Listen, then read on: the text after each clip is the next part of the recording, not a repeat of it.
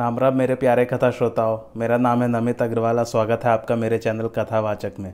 पिछली कथा में हमने पढ़ा था कि राम जी जो हैं, प्रयाग होते हुए यमुना तट होते हुए वन के लिए प्रस्थान कर रहे हैं। आइए आज की आगे की कथा आरंभ करते हैं। सीता जी के पास गाँव की स्त्रियाँ जाती, परंतु पूछने के समय अतिशय स्नेह के कारण सकुचाती हैं। वे पूछती, हे सुमुखी, अपनी शोभा से करोड़ों कामदेव को लज्जित करने वाले ये तुम्हारे कौन हैं? उन स्त्रियों की ऐसी स्नेह भरी मधुर वाणी सुनकर सीता जी संकोच के कारण मन ही मन मुस्कुराईं। वे मधुर वाणी के साथ बोली, जो सहज स्वभाव से सुंदर, गौर शरीर है, इनका नाम लक्ष्मण है, ये मेरे छोटे देवर हैं। फिर अपना चंद्रमुख अंचल की ओट से छिपा अपने प्रियतम राम की ओर देखने लगी।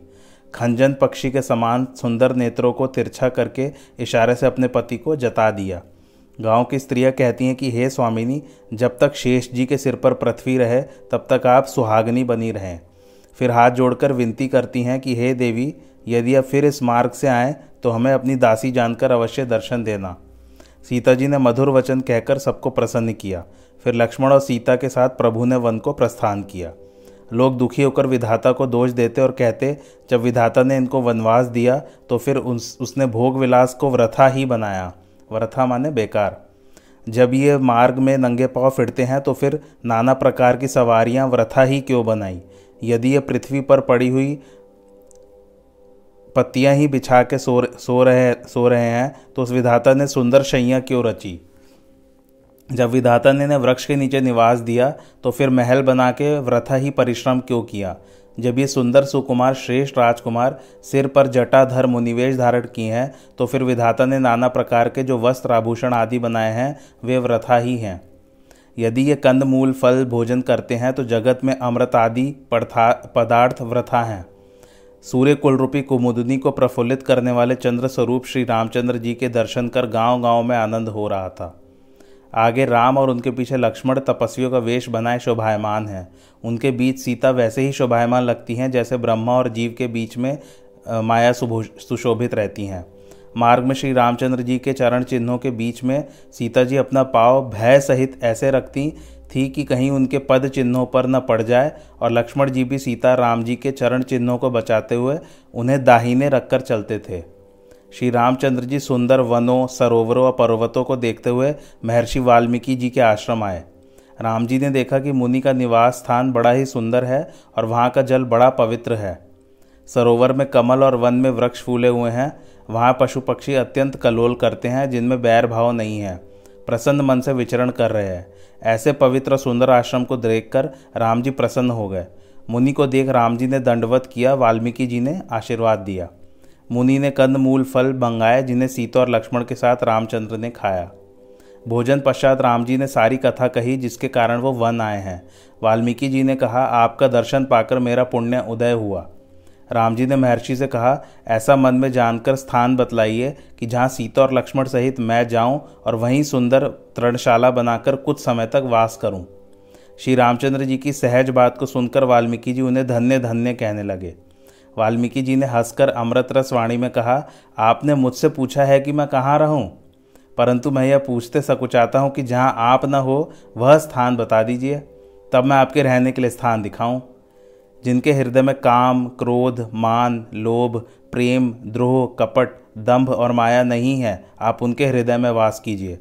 जिसको दुख प्रशंसा और गाली भी समान हो आपको छोड़ जिसके दूसरे दू, जिससे दूसरी गति न हो जो गुरु, देवता, ब्राह्मणों को देखते ही सिर झुका देते हों और उनसे प्रीति रखते हैं, जो पराई संपत्ति को देखकर प्रसन्न हो और जो पराया दुख देखकर दुखी हो, जो अवगुण को त्याग कर सबके गुणों को ही ग्रहण करते हैं, जो गौ ब्राह्मण के लिए संकट सह लेते हैं, जो लोग शुभ कर्म तो आपका और अशुभ अपना समझते हैं, जिसके लिए स्वर्ग, नरक और मुक्ति भी एक समान हो, जिसे कभी कुछ नहीं चाहिए और जो आपसे ही स्वाभाविक प्रेम रखता हो, आप उसके हृदय में वास कीजिए। फिर मुनि ने कहा, अब मैं समयानुसार सुख देने वाला आश्रम बताता हूँ।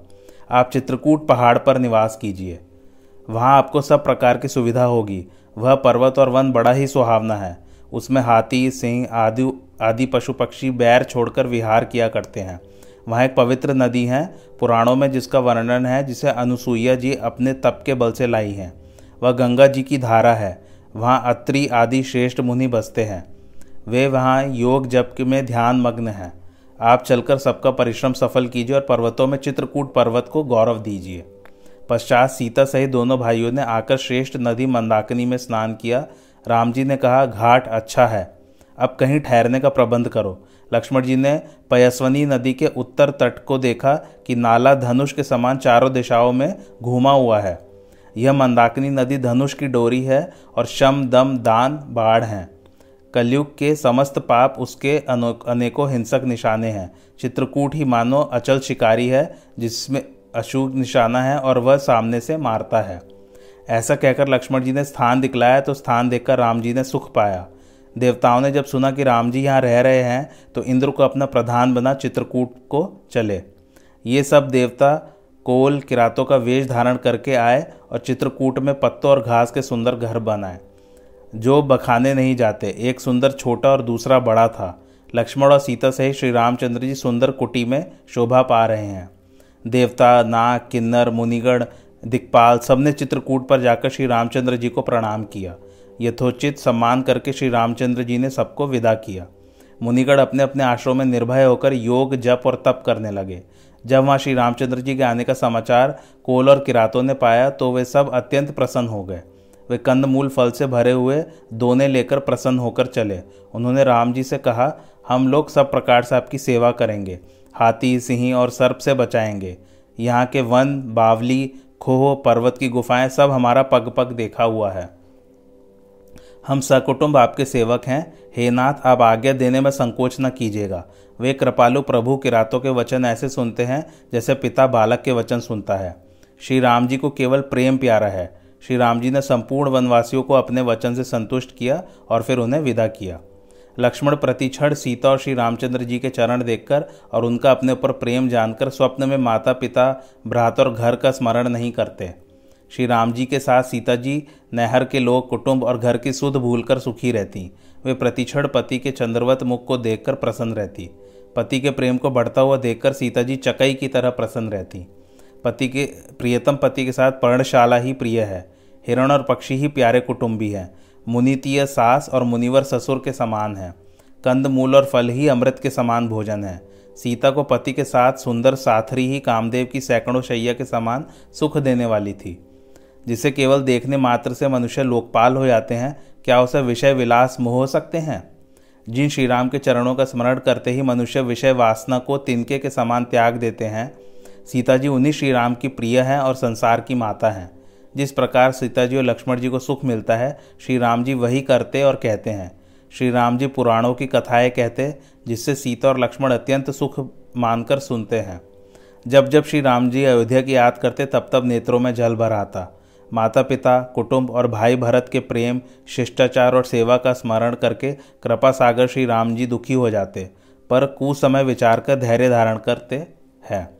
श्री राम जी को दुखी देखकर सीता जी और लक्ष्मण जी दोनों जन व्याकुल हो जाते पत्नी और भाई की यह दशा देखकर धैर्यवान, कृपालु और भक्तों को सुख देने वाले श्री रामचंद्र जी पवित्र कथाएँ कहने लगते जिसे सुनकर सीता और लक्ष्मण को सुख मिलता है। आज की कथा यहीं समाप्त होती है।